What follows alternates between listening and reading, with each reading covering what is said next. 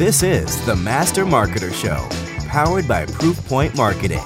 Each week, we explore the mindsets, skill sets, and tool sets the top B2B marketers use to drive results. Gain actionable insights, one masterful, revenue generating success story at a time. Let's get started.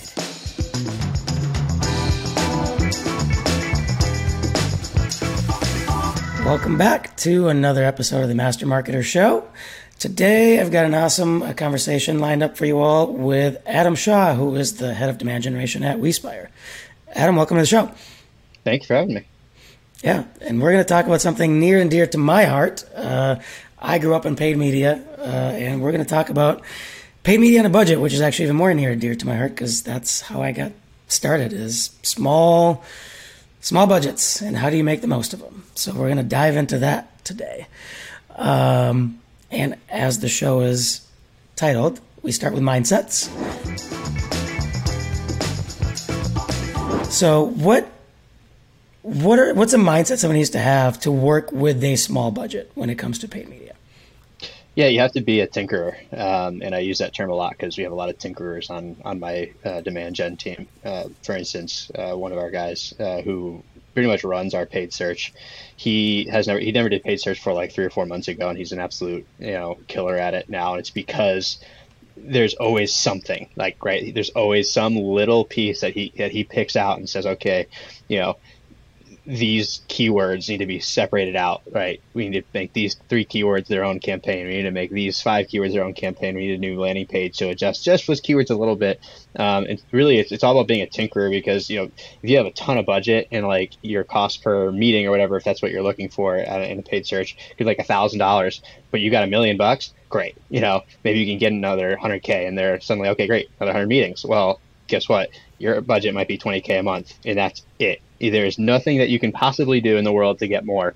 And you know, you got to bring that thousand dollars down to seven fifty, down to five hundred, um, and you can't hide behind more zeros at the end of the budget. So that's something that you really need to be is just tinker, and nothing's quite ever good enough. Oh man, there's there's a couple of uh, threads I want to pull on there. The yep. first one is let's just define. I'm curious, and what, what's your definition of tinker? What does that What does that mean?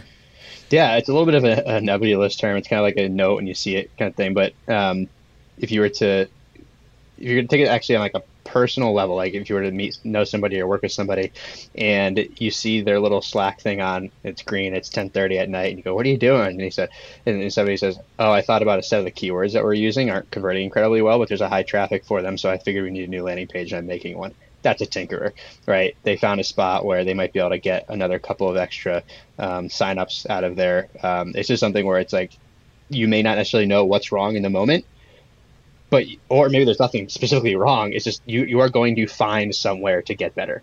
Um, so there's not really a, a, hard like, hey, this is what being a tinker is, but you can just it's kind of you know it when you see it type of thing. Does does it mean any something different in? Uh the performance marketing or paid media space versus elsewhere? You think? Yeah, definitely. You know, I think if you're a tinkerer in in um, like a content creation space, right, you are looking for better words that can get your message across like in a in a smaller space, like a little bit tighter. Um, when and what you, you're going to do to performance media space is going to be so much more like obvious feedback, right? It's I did this thing and it got three percent better, um, and it's just one to one. It's very objective. When you are a content creator, it's super subjective. It's okay. I got this uh, 15 word or this you know 15 yeah 15 word paragraph or whatever down to 10 words. Um, but is it better? I don't know let's go let's go ask some people and you know we'll just kind of see what people think about how that message turned into. So it's definitely going to be a little bit different. Um, not everybody has a creative mind not everybody has a um, analytical mind. So i think that's definitely going to be something that's going to specific for people. Like for me completely analytical i have very little um, you know creative uh, ability um, except for the learned ability i guess that you kind of get forced to on a small team.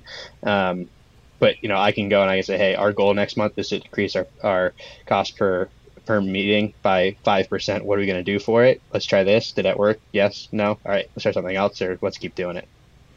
It's interesting if you bring that up, and I'm going to take us on a bit of a tangent as I sometimes do. Mm-hmm. Um, you, know, you talk about you know kind of analytical versus creative. Mm-hmm. Do you do you think that they are kind of a, an either or, or do you see that there's an overlap? No, I mean I think people have different skill sets. Um, I've known quite a lot of people who uh, actually paid search people and SEO people are really, really good examples of this um, that have a little bit of both, right? Because they do have to be incredibly like succinct in their copywriting. Um, they don't have a lot of characters to work with uh, to get a really good point, a valuable point across. Um, but there's also clear data on the other end that says, you know, hey, I've been doing all of this somewhat subjective work for the past month, and my ranking went up, and the traffic went up, and the qualified uh, meetings went up from this piece of content. And you know, what happens for me if I'm looking at that and I'm dealing with a technical side, or I'm just looking and say, okay, how many qualified meetings do I get? I might go to somebody who's a really good writer and say, hey, I know what needs to be done here to make this better. I just can't see that. I just can't see the creative piece of it. Um, but there's some people who can do both, and those are the people who make a boatload of money doing SEO. it's interesting that the one place my mind kind of goes to is, um, you know, most people think of creative as copywriting, design, etc. But I feel like uh, there's a, a miss or a gap maybe in sort of what I'll call like creative analytical thinking, right? In terms of there, you know there might not be an easy, straightforward way to attribute something, but there is still a way to measure its impact, or how, you know, that what kind of creatively figuring out, okay, where can I, what, which correlations should I try to dig for? Where can I find the data that might prove my hypothesis right or wrong? Like those things are, at least to me, in, in my mind, are creative, right? But they're mm-hmm. creative in the analytical sense. Yeah, I think that I can I can kind of like pinpoint it's like why I think this this happens where to understand kind of more I think what I understand what you're saying is to say like some people like maybe don't have that ability to do both if that makes sense and like there's a way to break it apart. I think I so exactly opposite of, of you, your background. I came from huge budgets. My first year in media buying, I spent 150 million dollars. Okay, and it was it was in political election in 2016 and it was crazy. Then after that i went to you know very similar kind of things. All, and then now i'm, I'm spending significantly less. Uh, i like it more but i'm spending a lot less. And what happens is you get kind of like typecast in these huge agencies that have creatives. Well they have a creative who's the actual content creator.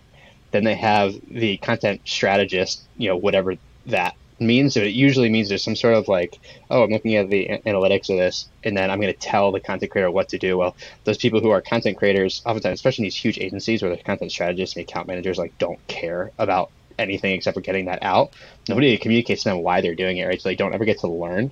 Um, so I that's why I love small teams and, and small agencies now and, and, smaller like companies is that that person is probably going to be the same person account manager type of person whether like if you're internal, then you're kind of like maybe overseeing multiple things. Account manager being that, then the content strategist being the person who's kind of tying it all together um, from a subjective and objective uh, standpoint, and then the actual content creator.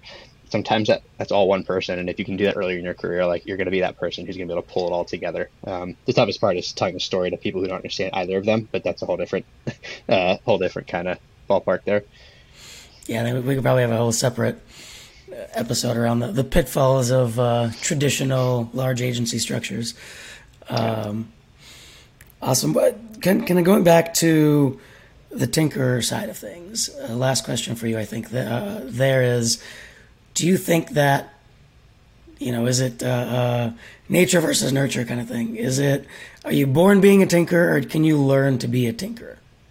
You definitely can learn to be a tinker because I wasn't really, and I am now. Um, you know, I I a good example. Basically, all through all throughout college, I swam. I swam at University of Kentucky, and um, I never like really cared about the reason why I was doing things. I had a really good coach.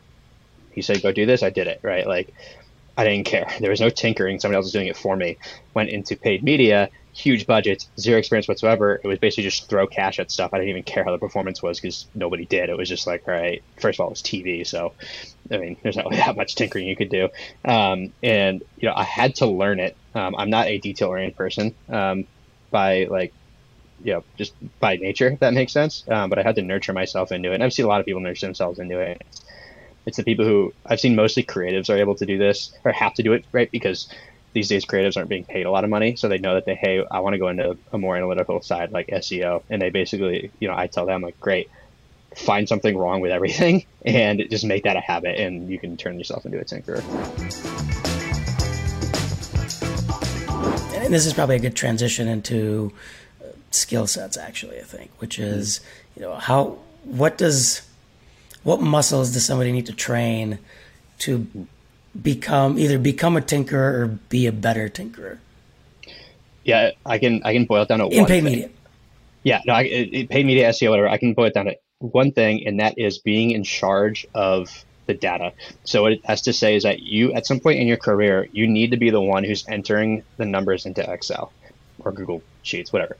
Um, if you don't, you're never gonna like really understand like these little things. Um, I, shouldn't say never because there are going to be like people who are just kind of able to get it, but um, being that person to, to just do the for lack of a better word, grunt work. Like there's a reason people do grunt work, and there is a reason that the people who are really, really good at um, paid media and analytics in general said, you know, I used to spend 10 hours on an Excel sheet, and it's because they take that and they're able to like just remember all these things years later, and that helps them strategically.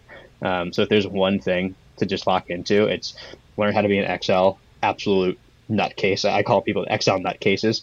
Um, and you know learn a little bit of like SQL and like Python and stuff, just so you can kind of like force yourself into that into that mindset if you don't already have it. Um, but yeah, to boil it down to one thing, I think that'd be it. Interesting. Um, I totally agree with the with the Excel thing for sure. Uh, I never learned SQL or Python myself, but I definitely what, uh, what did you call them? Excel uh, nutcases, uh, right? I, was, I was definitely yeah. one of those. Excel freaks, Excel nutcases, yeah. uh, still amazes me how many people don't know how to do like basic things like pivot tables mm-hmm. and VLOOKUPs and stuff. Kind of crazy. Um, but uh, is there any any other skill sets in terms of again being successful at managing small budgets or smaller budgets? Yeah, definitely. Make sure that you actually do every single part of it, even if you come in as like a senior like manager person. So I'll give you for instance, when I started at WeSpire, um, in the past I've always had a creative on my team. Um, at WeSpire, I came in and we didn't have any creatives on our team. And I downloaded Canva because I needed some ads made. And I was the only person who really understood what the vision of the ad was that I want to do for LinkedIn. And I was the only, and everybody else was incredibly busy um, doing the things that, you know, we've really like honed them in on. And I got into Canva. Now I can generally get into Canva, right? Like, so make sure you understand how to do like literally everything on your team. You don't have to do everything on your team, but understand how it works. And if you don't, tell the person who's doing it to show you, or get the person who's doing it to show you, and tell them, hey, I'm going to do it for next week's cycle or whatever, you know, monthly, weekly cycle that you're working on these things because I really need to understand how to do this. That'll help you do two things. One, um, in times where you're working with small budgets, but there are times that you want to like really push things out a lot harder. Um, it means that you have an extra hand in the grunt work. Again, for lack of a better phrase, the grunt work, the really like nitty gritty stuff.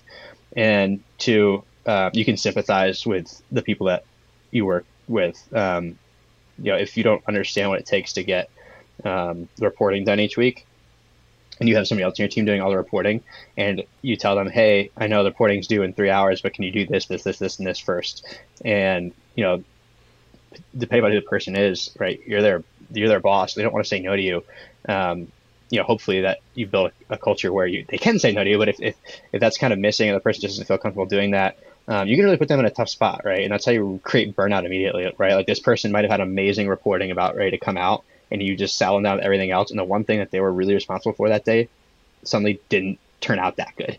Um, so really make sure that you understand like the hands-on tactics that are going in every little thing that, that's happening. Doesn't mean do it, doesn't mean micromanage, it definitely doesn't mean micromanage. But you have to have an understanding so you can sympathize with your people and be able to help them when things need to be pushed out faster or harder. Yeah, Nick, something you just brought up, I think, might make maybe a little bit of sense to take even a, a slight step back here is there's the managing small budgets, but then there's also being a, a leader of a team that manages a small budget. Mm-hmm. Um, from a mindset perspective, I think you kind of touched on it in terms of, you know, uh, owning the whole process. Um, is there anything else that maybe comes to mind uh, in terms of again, like pretty much what you're doing? Like what, what's a leadership mindset that you have that helps you in your situation? Yeah, leadership mindset is to is to help the people on your team find what they really like and are really good at, and let that be the, the direction that you take. Um, if I were to have come in on day one at any job, WeSpire place them in the past. If I come in day one and say this is how we're going to do it, you're you're highly likely to fail, right? Unless for some reason you know everybody on the team already and you're and you already have like that insight. You usually don't. Um, you know, you walk in and you have a tinker on your team, and you have an incredible like for us, an incredible BDR on our team. So we, I came in and said, all right, paid search, it's probably going to be big for us. SEO is probably going to be big for us, and really, really good outbound relationships early in the sales process is going to be good for us. Um, I'm going to pick up the slack everywhere else. I'm going to figure out. I'm going to figure out how to use Canva, right? So like the big thing is let your people and the skill sets that are there guide the direction you go in.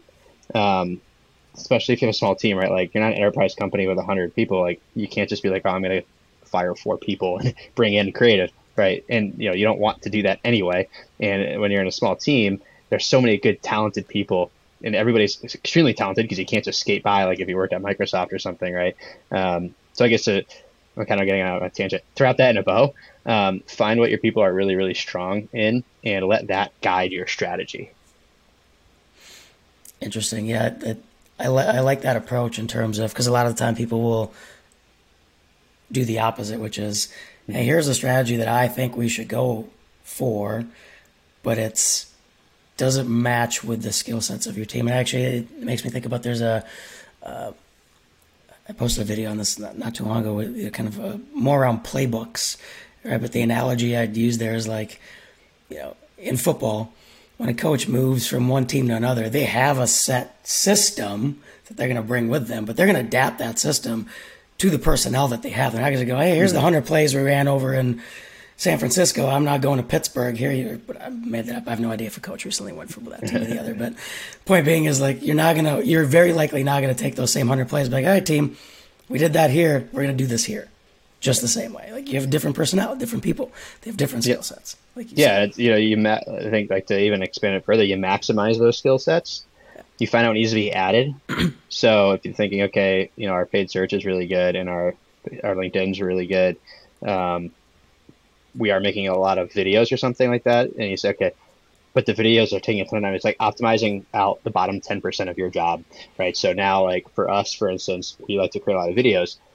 I'm the guy who's editing all the videos. I'm not that great at it. It takes me a long, long time to get out like 10 videos. Takes me like 40 hours. Whereas I've got buddy in the space who we end up bringing on as a freelancer who can get 10 videos done in like two hours, right? Um, and, you know, optimizing out those 10%, and then you can lean it as a strength. Then suddenly your bottom 10% is a strength. And you just keep doing that over and over again. And what that means in bringing people or third party or tools to do that, um, it's kind of just how you keep leaning on the, the, the strengths, what you have available to you right now. Yeah, for sure. Um, in terms of, uh, again, kind of bringing it back to the topic in hand, I suppose, which is uh, paid media. From a technical perspective, are there any specific skill sets you look for? Obviously, we talked about Excel and kind of the analytical piece. Is there anything else that come to mind? I think if you're getting really into the tactics, it's it's understanding um, that buyer, like getting to figure out what the buyer journey is for your for your customers, right? That that takes a lot of work it takes just a lot of experience. It's not something that you can just have. Like you need to you need to know like where in the buyer journey people are at baseline. Um, I work in an industry that is has only been around really in the way that it is like for like 10 to 15 years, right? ESG and CSR, you know, 10 to 15 years ago, nobody cared about sustainability. Uh, not a lot of people care about sustainability. Not a lot of people cared about diversity inclusion. Now we have companies that have 100 employees coming and saying, "Hey, I need a diversity and inclusion program. I need a sustainability program. Um, I need a social impact program, a volunteering and giving program." Um, you know, for them, everybody's baseline in the buyer journey there, not, but most of the baseline buyer journey there is really low, right? There's a lot of people who are just learning that come to us and, say, and we, we get leads from people who type into search or in legit meetings and that are converting into deals and in revenue. What is diversity inclusion. What is an employee resource group? Click on our ad. Great. We can help you with the whole thing. Done. Now, if you're in a space that's like, um, or if you have a huge brand in a space, but if you have a space that's like IT, for instance, which I've done a lot of work in IT, um, demand gen, selling specifically like data center com- like computers that hasn't been around for decades, right? There's not a lot of like baseline education that you do. Like, so you don't have to do a ton of educational content around it. You might just have to go right into that like uh, product content or like uh, or like review content. Sometimes like people call it, where you have like quotes of like, oh, like we're about to launch a campaign like this. So it's very like top mind us is like, you know, here are some reviews from people who we worked with. Some like really cool quote from the person and their name in the bottom. Um, you can probably lean on that a little bit harder. But if you're in, a, in an industry that's you know not there, then you're going to want to learn lean on that um, educational content a little bit more. But really, like learning how to like find that inside of each of your ICPs is like it's critical for for the role. Do you expect on your team? Do you expect? Is that something that you kind of expect of yourself, and that and you're leading that charge, or do you expect, you know, the, the person running paid search to be able to do that? Um, I I don't like using the word expect. I think that sounds really like um, I especially not the right word. I I expect everybody to want to, to to learn how to do that, right? For me right now, I think I'm probably the one who's leading that charge a little bit more, mostly because I'm the one who's doing the LinkedIn, whereas paid search is, is more of a demand capture than it is like a demand generation piece. Um, you know, the demand generation for us is happening on paid and organic social a lot, and in some of our organic postings like that. Um, so I wouldn't say expect everybody on the team to understand that. I would say I would I would expect people to be excited to learn about it if they are somebody who wants to get into paid media on my team. Um, I think to the extent our our sales team and the, the business development team should understand it because they have these conversations but these people already converted and there's already been some education. They've, they've already been kind of like some level introduction to what we're doing. Um, you know, they're just taking that to a whole other level. So makes sense. So let, let's maybe talk about, you know, you just mentioned LinkedIn.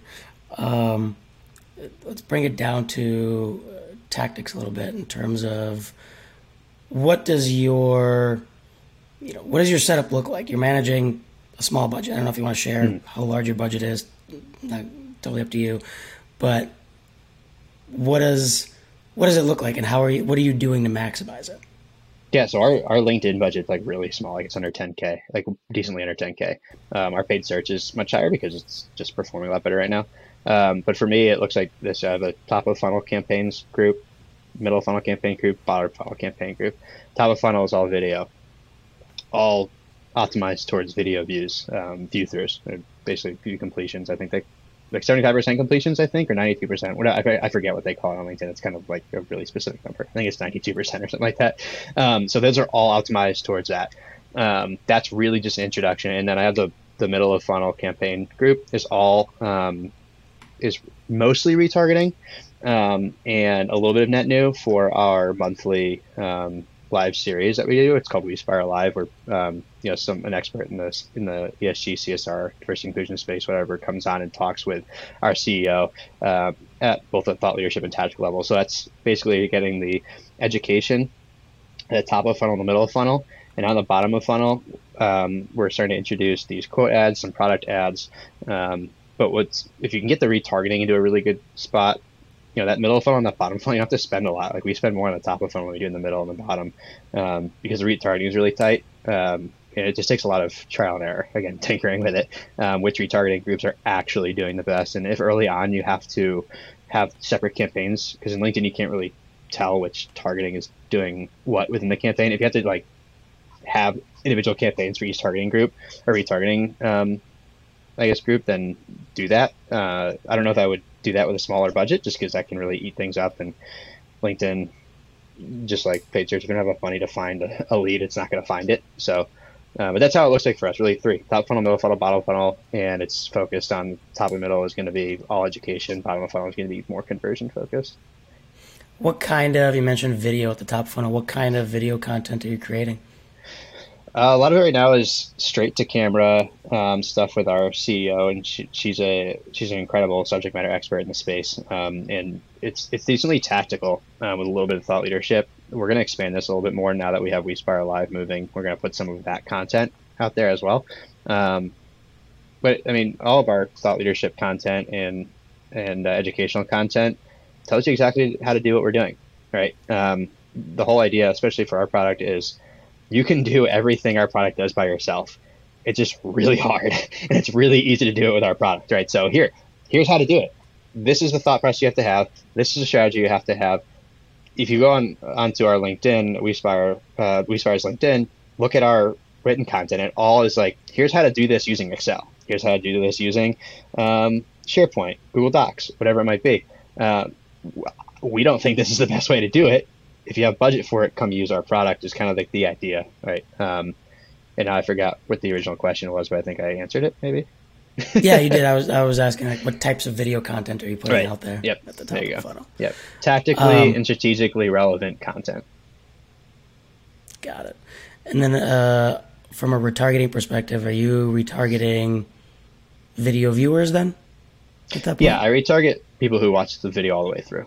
Um, that has worked decently well, um, at least for now. So I'd, I'd like to find a more highly engaged way to retarget, but LinkedIn is pretty limited in how you can retarget people. So, you know, for now, it's really just video views that we can that we try to target or get through. So we also have like call to actions on top of funnel, like not like really really strong ones, but we do say like, hey, you know, check out We WeSpire Live if you want. Here's the link, right? Um, so you know, we do get conversions there as well. Uh, that's important to note that it doesn't mean that you can't get conversions off the top funnel stuff. Gotcha. Have you? Uh, I'm curious. Uh, have you tested more of again what we call product marketing type content, so either testimonials or things like that at the top of the funnel? Not top of funnel. Um, well, not on purpose anyway. I guess when I was working in more of the the tech space and the IT space, um, everything the, the company that we worked for at the agent at the agency I was at, they uh, everything had to convert into meetings. Like they didn't believe in funnels. So I guess inadvertently, yes. Um, surprised it didn't do very well. Um, I just don't think that. I think that's something that re- there really needs to be some level of consideration happening, especially in our space. Right, there needs to be a way to explain that you have a problem. Um, a lot of folks. You know, I was talking to somebody in our industry the other day that basically said, you know, our our giving program's okay, right? The reporting's not that great, but it's doing what it does. And I said, so you like do you not like do you not realize that your reporting could be better? He goes, is there anything better? It's like, okay, boom. Like that's the exact person. It's like we have to tell you you have a problem, right, with the with the top of funnel stuff, and then we have to present that solution to you. You know, if it's Amazon, then just hit them with you know the testimonial or like the product ad, but it, it's not right. This is a highly con- a product needs high consideration. So I haven't seen in that situation high consideration products work with bottom of funnel messaging. What I would consider at the top of funnel. Um, I'm sure it works um, for some people, but Yeah, and we so we haven't tested this yet, but the uh, hypothesis we're working with right now, uh, we're going to try to try to test out with some clients is um, where pretty much it's changing what a testimonial and or a case study actually is. Because you know the typical format is like exactly what you said. It's the only reason you might find it interesting is if you are already considering a solution or switch to another solution. But if you change it into a different format where it's more of a story that's uh, that tells you about the problem and then tells you about the solution, yeah, right? Eh, From the customer's point of view, Mm-hmm. so it's that yeah, could be interesting where you're sort of doing two and one, mm-hmm. and you're still you're with the same piece of content, you're potentially getting both what mm. you would describe as top funnel, bottom funnel. I don't know if it's going to work. yeah. I was No, just I, I don't curious. see why it wouldn't work. I think that the difficulty is going to be in the creative format in a way that doesn't Yeah. make it look like really weird. Just want to scroll by. I think it also again. I think it depends on the product, right? Like if you're talking about a a monthly SaaS subscription that's twenty nine ninety nine or something like that, whatever it might be, right? Like I think that would work, right? Because I can go and I can say, all right, top of funnel. I have a quote from somebody that says, "This is the cheapest way that I've ever increased my creative output. Co- only cost me thirty bucks a month." Right? That educated people that maybe you have a problem with your creative output and it only costs thirty bucks a month and it's a testimonial. Like I think you hit all of it. Um, but with a product that's like ours, like our average deal value is, you know, a thousand times that, right? Um, it's pretty tough to be like, you know, to tell our story in in one sentence is going to be incredibly difficult. Um, what might work, I guess, is probably the carousel ads, but I haven't really liked carousel ads on LinkedIn in the past like year. I've gone back and as well forth on it too. I got to be honest. Like out. it's they Yeah. worked well, and recently they haven't been working as well for, from what we found. So it's something's something's changed in the market slash algorithm on that one, which is interesting that you mentioned that. My my guess and like my inkling is that is, is that LinkedIn has done a really really good job at keeping um, ads looking decently organic, and they don't look anything like the organic carousel like post because they're not really. I mean, I guess they are kind of carousel. They they just don't look like it to me. Um, it's not the same yeah. flipbook style that you get. Uh, yeah, it's right. Yeah, I think you, it's yeah, because you get on the ad, you kind of like scroll it across, whereas it's a flip. Yeah, it's your, I think flipbook's a good word for it. Yeah, organically, it's a exactly. flipbook. Yep. Yeah. That, that's interesting. It could be that, and I didn't think about that, but that makes sense. Mm-hmm. Um, but no, like what you're talking about, sort of for consider purchases, we're actually considering testing this. I mean, our, most of our clients, we're talking, you know, 500k to a million dollars plus because it's service-based businesses, like in the mm-hmm. engineering space or biotech yeah. consulting or you know things like that. So, mm-hmm. I think I don't. Again, my not mine, but our hypothesis internally is that I think there's a way to to create a story that hits on a very specific problem mm-hmm. and then sort of work like just briefly mention solution but it's still sort of that yeah. connection between okay client service provider that kind of thing and you know, we'll see we'll see yeah no i think it'd be interesting like i'm just trying to think about uh, how it works so my girlfriend is is a PhD is a PhD student at a local school here, and uh, I say local with Washington University, which is like not a local school so much, but it's like a huge place. But um, yeah. she's not like up the college; she's it's like a big school. So they have these like massive machines, right? And and they were just talking about which ones they're going to buy. They did that that they used to like synthesize protein, and I probably got that terminology wrong, right? But it's all about like the speed and the accuracy of it. So like that message would be so easy, like increase the speed and accuracy of your protein synthesis, synthesis with this machine. Boom. And first of all, they don't care how much it costs. These machines cost half a uh, half a million dollars, and it's all government subsidized. So that's not really the point of it. But like that, that's like okay, yeah, it takes three days for me to do this protein like analytics and synthesizing, and I'd like it to take one day so I can get my PhD done sixty percent faster. Um, so you know, something like that would be very interesting for us. Like some of the quotes that we're trying to put out are like stories that we're trying to put out in very succinct way is like uh, I think it was like optimize your reporting in uh, sustainability modules, you know, in three months. And people right now in our space love that because they just got done with reporting season. I talked to somebody in the industry who runs sustainability for a Fortune 500 company, and they said that she, uh, she told me that she spends 300 days a year on uh, reporting. And I was like, okay, how can I make this work in like two sentences to show people that you don't have to spend 300 days in reporting. Yeah, for sure. Um, there's a bunch of different directions we could take this, but um, I'm, I'm, gonna try to keep us on keep us on track at least remotely here. Um, what are the what are the maybe the flip side of that coin? What are some of the pitfalls that you think are common to those maybe first timers managing small budgets? Yeah, it's super easy to get like in the weeds on metrics that don't matter, right? And it, you know, this is the type of thing that you can, it's kind of a cultural shift that you might have to manage. And if you're a first timer, like that's not something that you probably aren't going to have the power to do that. But as a first timer, like, oh wow, look at how many signups I got, you know. Um, but that, like to a webinar or something like that, and you think, okay, what's the purpose of the webinar? The purpose of the webinar is to inform people about something so they're more likely to buy your product.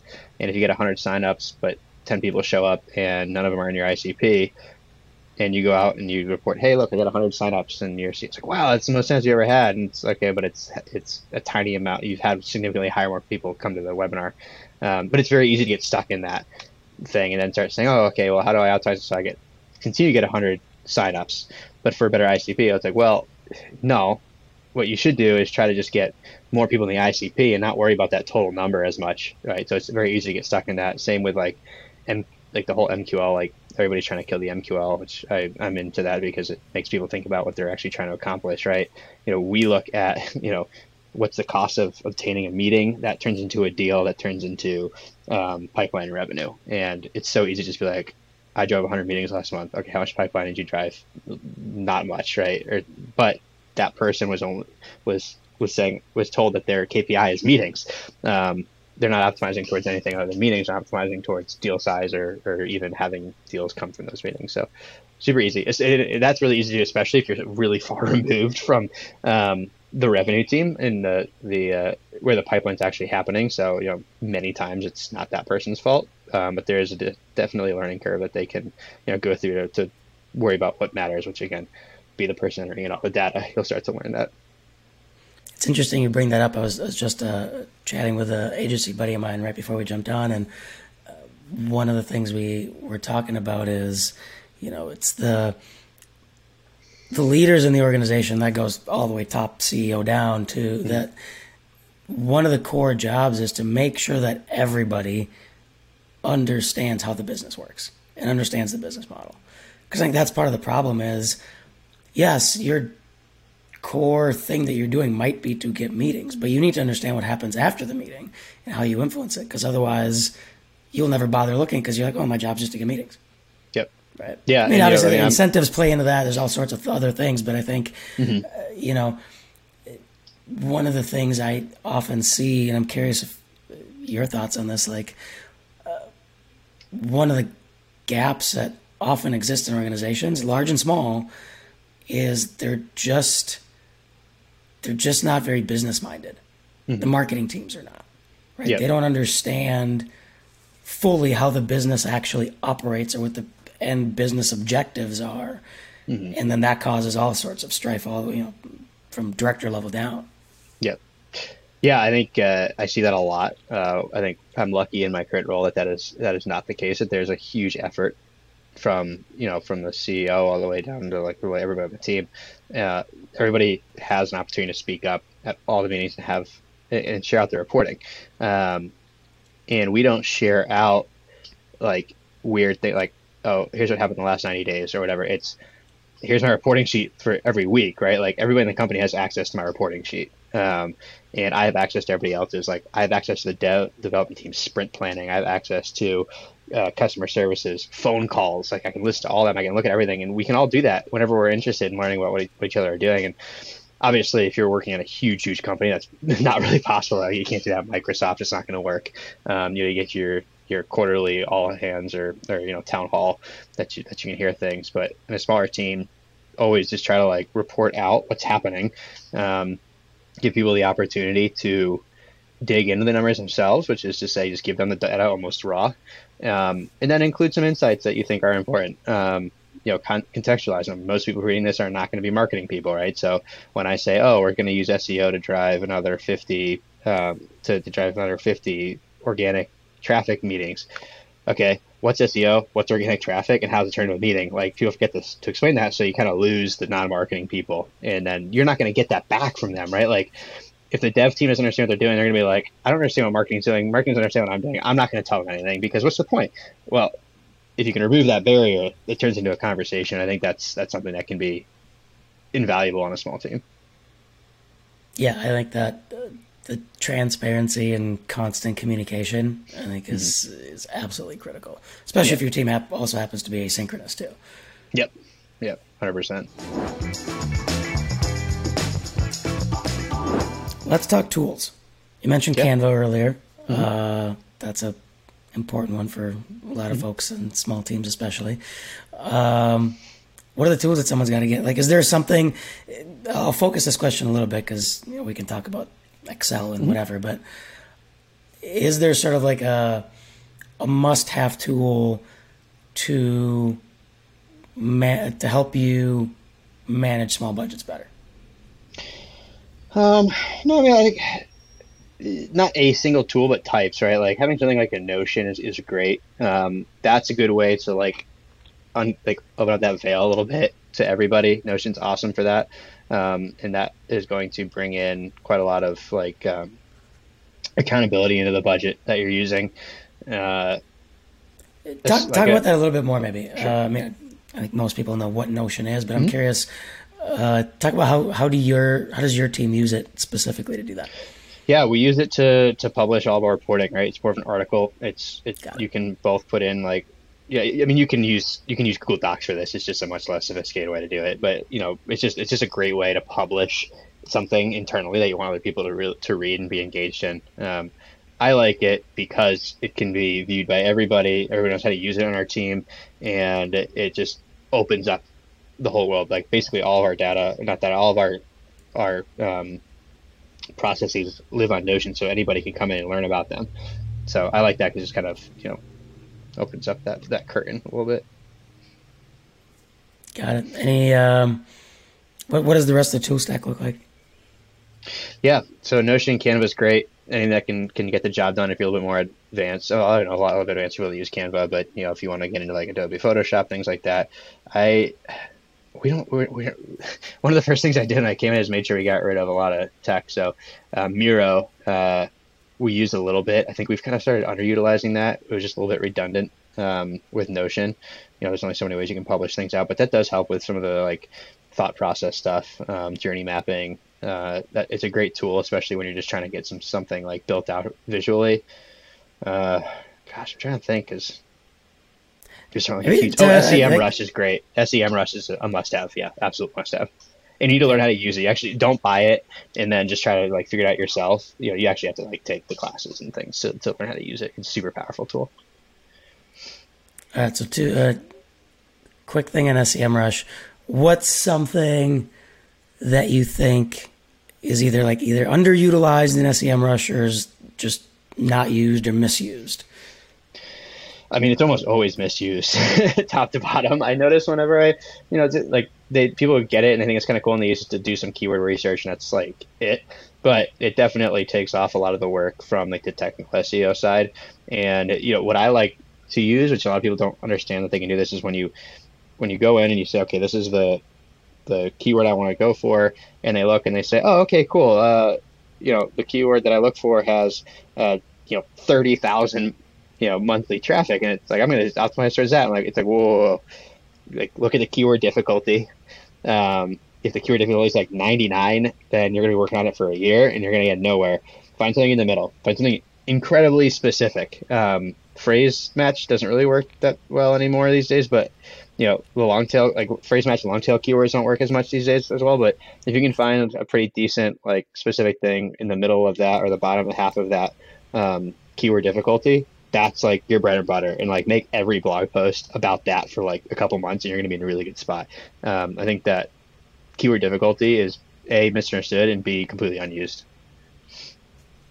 So then the other you just mentioned you know first thing you get you did was you got rid of a bunch of tech. Um, i love that. Tell us what you got rid of.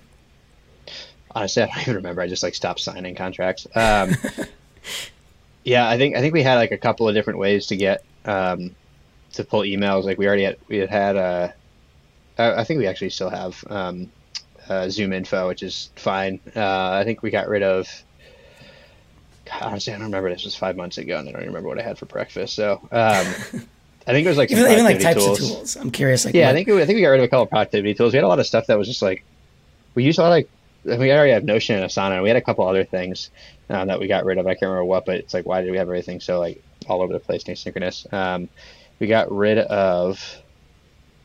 Honestly, I just don't remember. I just know we have a lot less to worry about than I did when we first did. And it's like I moved it like it was an effort that was already under being like going from our CMO who got here before me, and I was just like, hell yeah, let's keep doing it. it it's interesting bringing up. It was uh, I've I've generally been a big fan of like just being careful of adding on spot solutions. There's somebody I can't remember who was uh, I just saw somebody post something on LinkedIn about there's this change kind of happening with, especially with you know tighter budgets and things like that.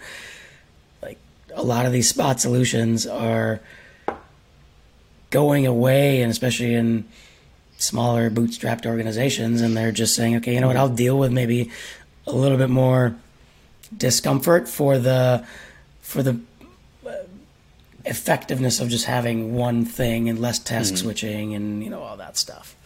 So I think a good way to do it, and this is how we do. This is how we analyze almost everything in our company. And, and I kind of took this mindset from our CMO Brandon Young, who's who's amazing. He said always optimize out the bottom ten percent of your job, uh, the least efficient ten percent of your job, and that might look like a piece of tech, it might look like a third third party company, but you know eventually you optimized out like everything almost right and then you start over okay the hardest part of my day is the fact that I am using Canva and I'm using this other solution, right? That maybe posts for you. Actually, that's not a good example because I think Canva posts for you. Um, but you know, you might have the worst part of your day might be that you have two pieces of solutions that you need to use to get one task done.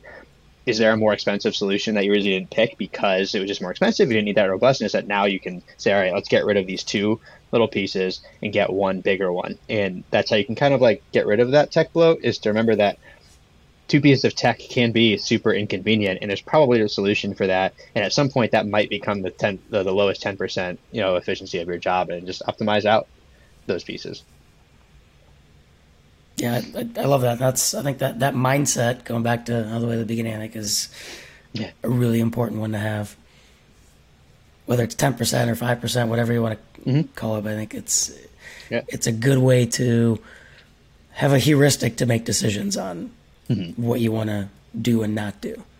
Yeah, I think yeah. If you have if you combine that part with the conversation of will this help us drive revenue and how, um, yeah, the the point I go back to the video thing because we just did that, right? I was spending so many hours a week on video, and I was like, all right, I need to optimize this out. It's about ten percent of my job. Um, let's bring in a freelancer. Uh, part of the conversation was also, will this increase pipeline revenue? We're running low on content to put not only on organic but also paid. So yes, it will help our revenue. Great, do it. So talk, actually talk about that. This might be a good. Uh, um, segue to something we talked about before we started recording, which is you recently turned off paid media completely for you said a couple of weeks. Mm-hmm. Um, talk about that a little bit. Yeah, I think uh, we just kind of got a little excited like the first half of July, and maybe uh, you know blew it out a little bit too much, and we just pulled back for budgetary restrictions. Um, but it taught us a pretty interesting lesson. Well, a like don't do that. Um, you know, make sure you're pacing well, which you know we knew not to do that. We just missed the boat a little bit um, because we went from we we we got rid of our paid media. We we saw even like our organic traffic just like took a hit, and you know we know that right like. But it's just cool to see it, and people who are not marketers and who are not paid media people, uh, demand people, like don't really get that. It's like, okay, you know, our baseline is X, and we have uh, paid media. We have X plus Y, so we'll just go back to X when we turn off paid media. It's like, no, no, no, that doesn't work that way. Like there is no baseline, right? Like it goes away, it goes away. Um, yeah, I think that you know, we, for instance, we got uh, you know last week we got two leads that came in through organic traffic, and they said they saw us on LinkedIn. Um, you know, and that was one of the things where I was like, "Hey guys, we can't turn off LinkedIn. Look what just happened. We do that. That, doesn't even look like paid media." Um, you know, so good example of just you know paying attention to your lift. It's very obvious. The graphs were literally one week apart from each other. One week after we turned off paid media, our our meeting volume dropped, and then when we turned it on one week later, it came back up. So very obvious. Um, yep. You know, anecdotally and and you know from the data. It's actually it's one of my favorite uh, in a variety of ways. Just very basic, either uh, throttle testing or just before and after time series analysis. Just mm-hmm. purposefully do that because that's the there's just a lot of things that attribution will miss, right? Yep. Uh, whether that be in platform attribution, even if it's view through or whatever, because it's all like that stuff is cookie based. And anyway, we don't need to get in those details, but it's mm-hmm. uh, it's a uh, and that kind of goes back to what we were talking about uh, in the beginning too of getting creative in how you measure. Like yeah. to me, that's one of those. Like it's not rocket science by any means. Don't get me wrong. Mm-hmm. Like they're much smarter and better analysts out there than I am, but these basic kind of things that can allow you to, even if it's not an exact number, like you don't, does it matter whether it's 40% lift or 25% lift? Probably not. Yeah. Right. Yeah, I think uh, it's, it's kind of interesting to your point about measuring it and like getting the attribution out of it too is, um, you know, we had a lot of media going on and somebody messaged me and said, Hey, we'd love to have your CEO on, um, this it was like this this webinar. I can't remember who it was by, but it was just it was literally on Wednesday. And I can't remember it. Um, but uh, and she said I saw an ad of her talking, and I really wanted her on. Well, we went on that webinar, and within an hour, three of those people had messaged her and said, "I want to get a meeting with your sales team." Um, what is what do you attribute that to? Right, the webinar, yeah, LinkedIn too, though, right? Like those three may never have happened. Um, now, yep. what was really cool is one of those people had actually been through our sales process before, but it didn't work out, and like that triggered their memory, right? So like, okay, now what do you attribute that to? do you attribute it to the sales process I went through a year ago? Do you attribute it to the LinkedIn ad? Do you attribute, it to the webinar? And it's like, okay, so like now you're now you're now overthinking it, right? And Just make sure there's a lot who of really good content right? out. Yeah, the answer is who cares? A because the revenue's there. B like you know just make sure that you're not you know doing anything rash. You're not just like massively dropping off anything, and you're you're probably gonna be in good shape. Yep. Yeah, for sure. I like just having the the understanding that things are tied together is all you need. Yeah, it's a holistic In- most approach. cases. Yeah, yeah, holistic marketing. I think if you're not looking at it in that way, then you're missing out on something. Awesome. Well, uh, let's talk about results then. Mm-hmm. You know, you're, you've been, you've come in, you've built a team that really that that's uh, maximizing their skill sets and what they're doing. You're managing a smaller budget in an effective way. You've built the funnel. Um, what's it been doing for you? paid uh not paid media, what think of um, pipeline is what I'm looking for. Pipeline's way up. Um, something that we did that was pretty cool was we actually redefined um, when we apply dollars within our pipeline, which What do you mean? I don't know why it works. So basically, we were waiting until a certain period, right, like way down the line to apply um, actual dollars, right. So if they got through like the second or third stage, then we apply. But now we apply it like really, really early. What that's done, especially now because you brought up the quality of leads that come, is that you know we're applying it earlier. We know the resources we need to put in, and we understand where to put in the paid and the organic efforts everywhere else be way way sooner. Our our buying cycle is depending upon, especially in the enterprise companies, depending upon what time of year it is, like nine months. Um, so I wouldn't, I, I wasn't going to be able to get that feedback for three or four or five months to see when they move to stage two, three, four, five in the funnel, whatever it might be.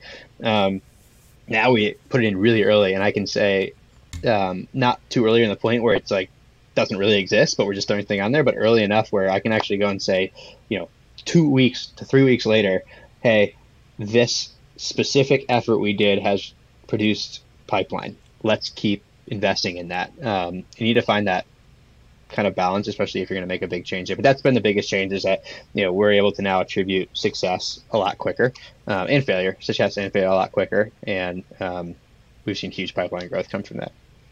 God, it, it it's amazing to me how much um, the like the, the the technical side of the sales process, I guess you can call it rev mm-hmm. ops, whatever, Yeah, influences what you can do with marketing. yeah, Because I mean, we- like we've got a client who we're working through a measurement strategy piece with them, and we're just finding out that, oh well, a good portion of the time, people don't even put in the opportunity until it's close to closing. Like, well, that that's a problem. Like, yeah, huge problem. do you have any idea what that does to mm-hmm. our understanding of what's happening in pipeline in the first place, and where to invest and how soon to invest? Yeah, and it's it's you know it's part of my mandate leading demand gen is is for me to be an understanding of everything that's happening from the second somebody first hears about us all the way to the point where they potentially become a client. No, I may not be. I'm, I'm for sure not responsible for every spot, every every piece of that. But I need to be hyper aware every piece of that. Right. Um, this may show an absolutely awful work life balance. So I do not recommend anybody. I tell nobody this, but like first thing I do when I wake up in the morning is I look at HubSpot. Um, literally 5:30 in the morning, alarm goes off. Boom. Anything cool come in overnight? Yeah, great. And then I look at it again at noon. I look at it again at the end of the day. I look and see what deals moved, what happened, wh- wh- what's going on, why did they move, how much got added, how much got taken off of, of deal value, um, and we really need to understand what it is. So, like, you know, there's a couple of things that I've noticed recently, which is to say that um, on paid search, it's moving a lot quicker, but it's also a smaller, um, smaller budget. Uh, that's fine. Like, that's that's not a bad thing. It's not a good thing. It's just a thing, right? And I and I'm paying attention to that really closely on a day to day basis because of how quickly these move. Um, you know, we're getting these guys in a pipeline a week after they they they they, they sign up the form fill for the demo, and um, I'm able to just go around and say, okay, let's go make that adjustment. Um, so yeah, don't do that. Don't look at HubSpot first thing when you wake up in the morning. No, it's interesting you bring that up. You bring that up though, because at some point, it, it like you said, it's fine. But at some point, once there's enough volume there, you you do want to ask the question of, well, why is that? And then it's, is there something I want to do about that? yep, exactly Yeah, it- and is it because the people who end up searching are in organizations with tighter budgets, so they're maybe more price shopping and comparison shopping c- compared to mm-hmm. others that just go and get a recommendation. Totally making that up. Uh, again, I've yeah. seen that. I've seen that in others, so I'm not totally making it up, I guess. But and if no, that's I mean, the case, okay, is there something you can do about that, or is that is that just how it is? Yeah, and I think the next step, and we're not gonna, I'm not gonna do this now, but like at any time soon, like cause we're again we're a small team. I can't just like have somebody go do this for like three or four days straight. It would kill our whole momentum. But what I would like to do is understand like now, Tinkerer, right? Which keywords are getting the higher revenues out of it. And now we're getting to the point where like everybody's in this whole world of like stop paying attention to those upper funnel metrics and stuff. I'm going to get crucified for saying this, but like just digging in and saying, okay, which keywords are producing the fastest moving leads uh, and the fastest moving, you know, opportunities and which ones are producing the highest volume because then I can break that out into different campaigns and I can say, all right, you know, people who are searching for this are super, super price conscious. So let's highlight, you know, either that, you know, if we aren't the, the if we aren't the lowest priced option, why getting a little bit more, paying a little bit more is gonna worth it. If we are, then let's highlight that.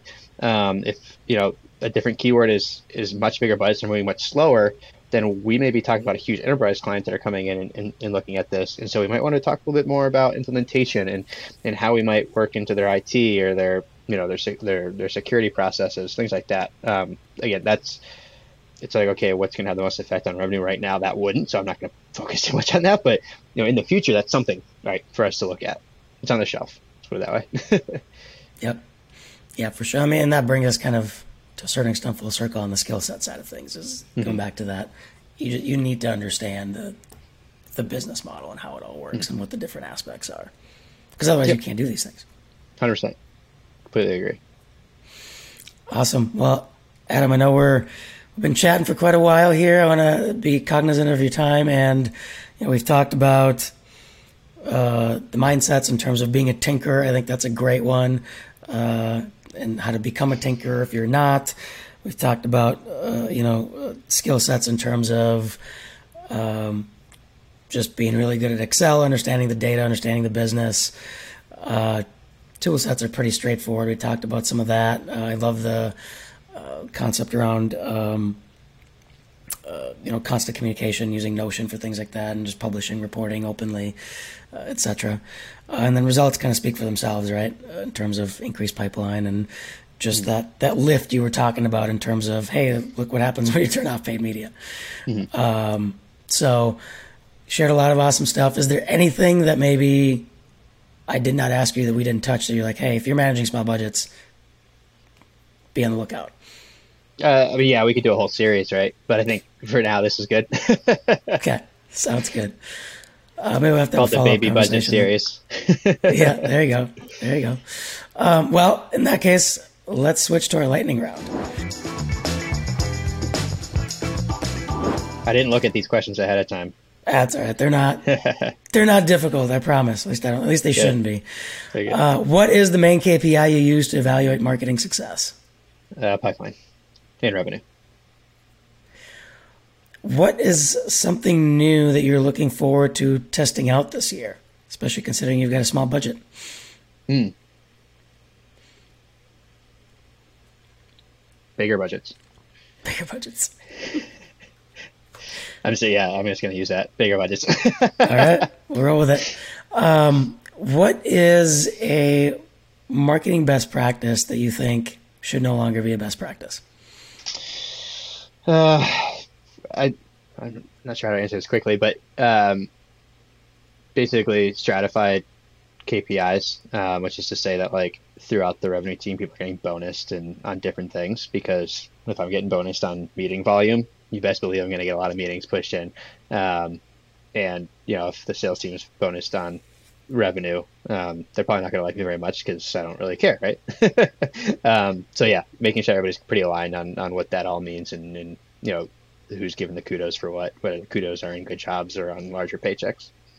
Yep, for sure. Uh, what is your least favorite business word or phrase?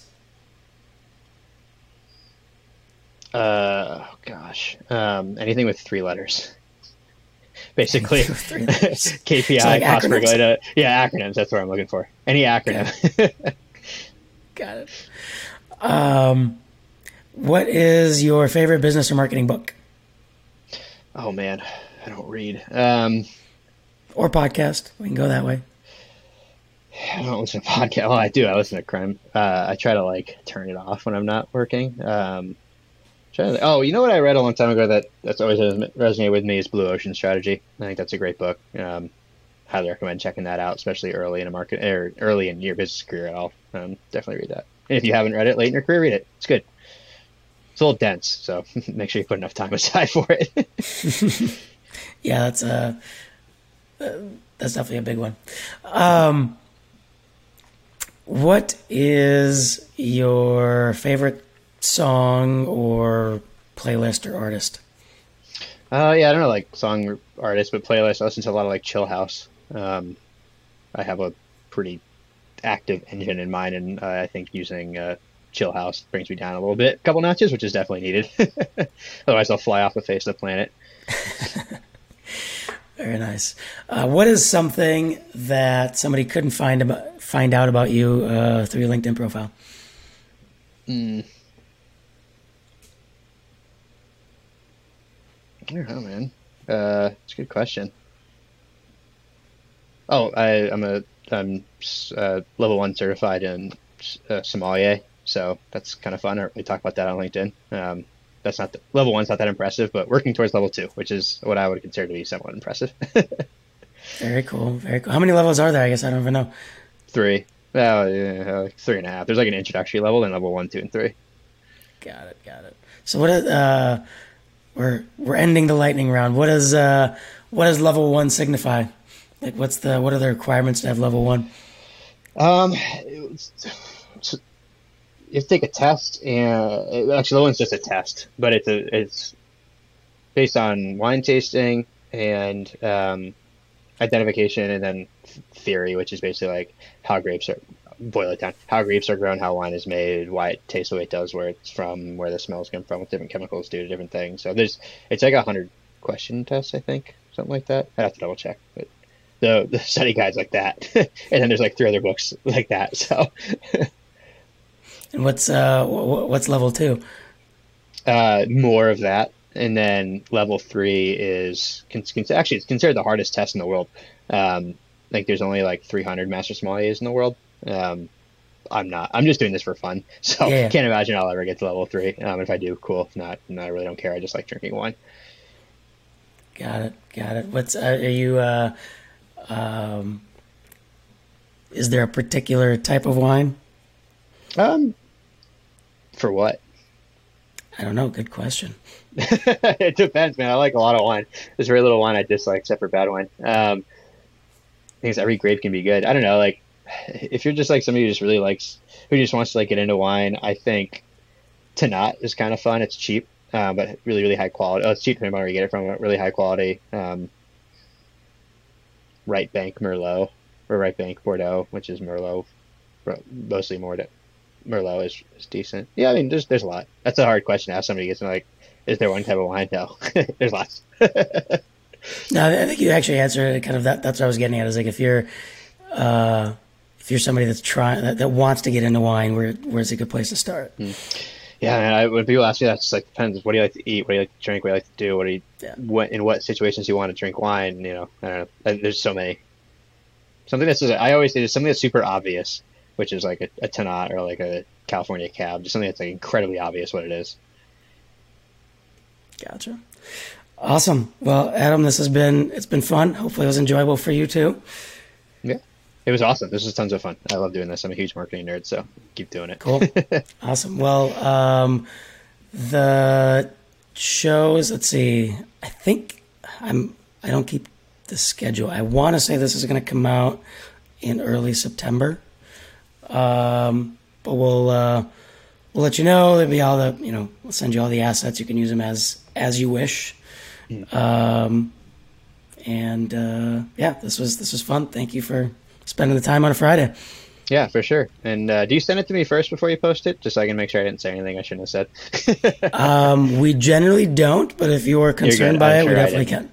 I'm sure I didn't. I don't remember you. You did not mention any I'll be. I'll, I'll, write down a note, but I don't remember you saying anything specific. Nothing that sounds proprietary. Great. no, I don't believe so. Good, good. All right, the well, closest cool. we got to proprietary is that our budget, our LinkedIn budget is less than ten grand or something like that. Yeah, which is which not I don't think is that Most people's budgets are less than ten grand. So yeah, cool. I really had a great time, man. I appreciate you having me on. This is great. Yeah, for sure.